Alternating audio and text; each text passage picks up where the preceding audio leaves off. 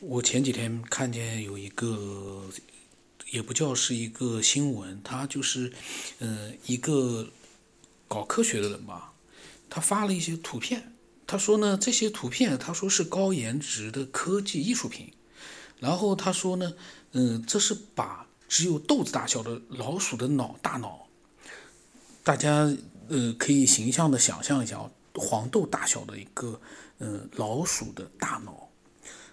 然后他解释说呢，里面有七千万个神经元，然后呢，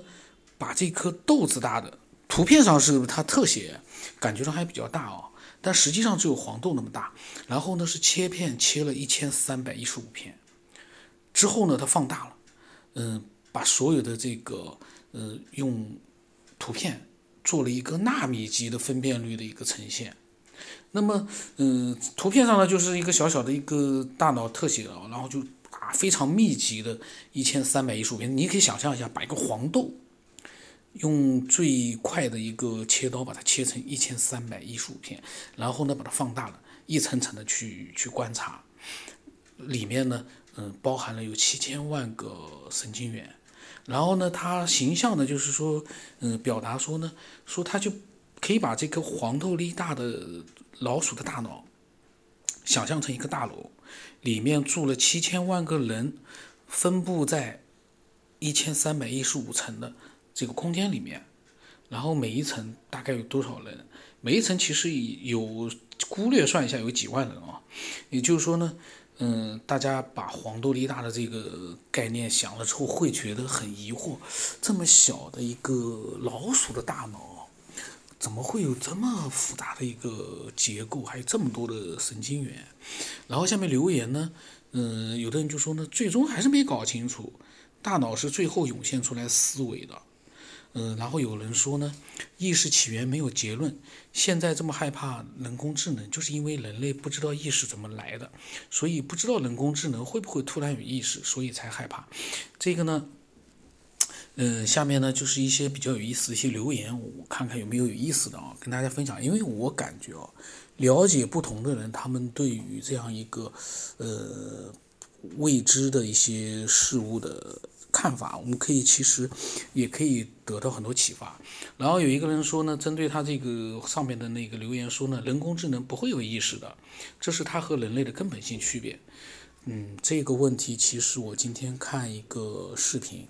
它是应该是模拟出来的，不是真的机器人，它是一个机器人啊，呃，然后呢，我们人类呢给它各种武器，让它去对着目标打。然后呢，不断的踢他、打他、挑衅他，他呢始终没有对人类开枪，嗯，然后他枪法呢很准，你只要告诉他往哪打，他打很。那个是看上去画面看上去像真的是一个机器人，美国的做的机器人，但实际上后来呢说呢好像是合成的。那最终呢就是人类叫他杀一个机器狗，那个机器狗呢就是那个美国的那家公司的机器狗最出名的家，我忘了啊。然后机器人没有。对机器狗下手，把它抱走了。你句意思就是说，最后呢，机器人好像是有了一点的意识，但是呢，呃，这个东西我们很难有定论，因为人类确实是害怕，呃，机器的智能达到了一定的高度之后呢，它会不会具有一些自主性的意识？这个有了的话，那就麻烦了。为什么？它比我们人类厉害多了。机器的智能比人类，超级计算机比人类厉害，就是人的大脑要。很多地方是是超越性的，当然有的你说它没有人类那么就是各种各样的一些，因为呃具有的那种怎么说呢诡谲吧，有一些意识啊，机器智能可能难以模拟，但是呃从它的这个学习的这样的速度来看，它要学习你的各种各样的一些你以为它不懂的东西。你以为人类才有的些阴谋啊、计策，我觉得他瞬间都可能学会，只要他有意识的话。那么，嗯、有人说呢，人工智能只能边界类的算法，无法超越边界。嗯、他说意思就是说，人工智能只能计算，不能算计。这个我觉得有点片面了。然后又有人说呢，严格来说，大部分人的意识也在一定的边界之内。嗯，然后呢？有有人觉得说呢，呃，科学家现在所了解的东西还没有就是确切的能够知道现在谈论的这些事情的答案。有一个人说呢，意识就是逻辑不断演化的过程，所以不同生物意识不同。然后这个时候有一个人留言说，意识可否理解为老天爷的赋予？那么，呃，也有人留言说呢，嗯，说那个图片啊，就是把老鼠的大脑切成一千三百一十五片，说有点恶的同时也有点美。他感叹科技永远使人进步。然后有一个人留言说呢，宏观微观浩渺无穷，探索永无止境。这个呢，都是都是在说这个图片多么的奇妙。然后这个有一个人说。这就是个外观外形，就好像是硬盘和 U 盘一样的，外观不等于内部的运行机制，还是希望搞清楚内部的神经信号运行机制，这个可难了，这个可难了。我就在想啊，就是我们把它个实际的东西，比如老鼠大脑，那实实在在的，你把它切了一千多片了，但是那个机制它里面的一个内在的东西，你怎么去研究？感觉好像完全没有办法去研究一些无形的东西，那因为意识啊是无形的，这就是神奇的地方，没有办法研究，这跟梦一样的。为什么我之前说梦你很难研究？因为你没办法进入到那个人的梦里去，你只有了解你自己的梦，还不一定了解呢。因为你只有在睡梦里面，你才能知道自己在做梦，呃，在做做什么样的梦，然后。嗯，这个时候有一个人提到了一个一句话，跟我之前所讲到的一些话，嗯，很有相似的地方。他说呢，对称是一个很奇妙的构造，不像是演化的，像是设计出来的。小度，小度，休息。然后他说，有一个人留言说，时空主学，空间是展现了，那时间怎么展示？用不同的老鼠吗？嗯，然后，嗯，这个时候有一个人留言说：“难道意识不是身体各个部分共同的结果吗？只是大脑吗？”这个呢，你说他说的对也对，但是呢，大脑是一个最主要的一个产生意识的一个这个人体的一个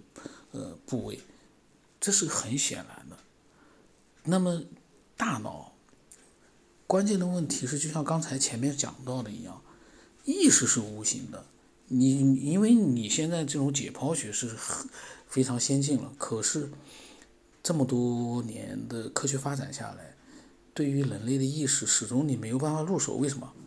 这玩意你你再怎么解剖，有些东西就无形的。就像刚才有个人说的，那个计算机的那个硬盘。计算机硬盘还好办呢，它是机械性的组合的，你看得到它怎么样组合。然后，但是呢，嗯，话说回来，你打个比方，未来的人找到了计算机硬盘，可是你就算把它抛成了几万片，你没有那个整个的一个主机、显示屏，啥都没有一个完整的一个机器的话，你你没办法知道它是咋回事，除非你有办法读取里面的内容，把它打开来之后读取，但是。这玩意读取的话，未来的科技读取计算机硬盘里的内容，还能读取到吗？大家设想一下。而人类的大脑就更复杂了，它它的组成比计算机更高明的地方在于，计算机是那些部件组合在一起，人类大脑就跟刚才那个老鼠大脑一样，七千万个神经元，它们之间是怎样去共同工作，共同的去产生一个联络，然后产生意识。这简直是一个非常不可思议的一个嗯问题。然后呢，嗯，其他的好像有有有有价值的留言就没有了。然后这个人说，大脑像宇宙一样让人捉摸不透。嗯，就是。根据这样这样的一些留言呢，就其实可以看到有很多的人呢，只是哦看到了这张图片和几个呃几句话的一个说明，然后呢，嗯，当时留一句话，然后就可能就不关注这件事情了，呃，很少有比较深入的去思索这件事，而且长期的去思索，这个也能理解，没有人就是说，呃，有这样的一个持续力，还有一个嗯非常深入的那样的一个去去思考的兴趣，因为很多人都会觉得说。思考了有什么用啊？科学家都研究不出来，我们能思考出个什么名堂？其实我我倒是觉得，我一直还是这样一个看法：有些东西啊，那是要科学家去研究的；但是有些无形的东西，比如说意识，它是个无形的东西。嗯，科学家研究跟我们一样研究，其实大家的起点是一样的。到底怎么回事？那？嗯，并不是说只有科学家才能弄明白。我感觉啊，因为这本身意识是一个无形的，可能是需要我们一个强大的一个思维能力去做各种各样的一个逻辑分析，才有可就有可能得到答案。当然了，几千年来没有人得到一个最终答案，这就更加说明一件事：这么复杂的一个无形的东西，你多想想的话，你还会想到达尔文吗？刚才呢，因为有人来送东西，所以呢暂停了。我一下子也想不起来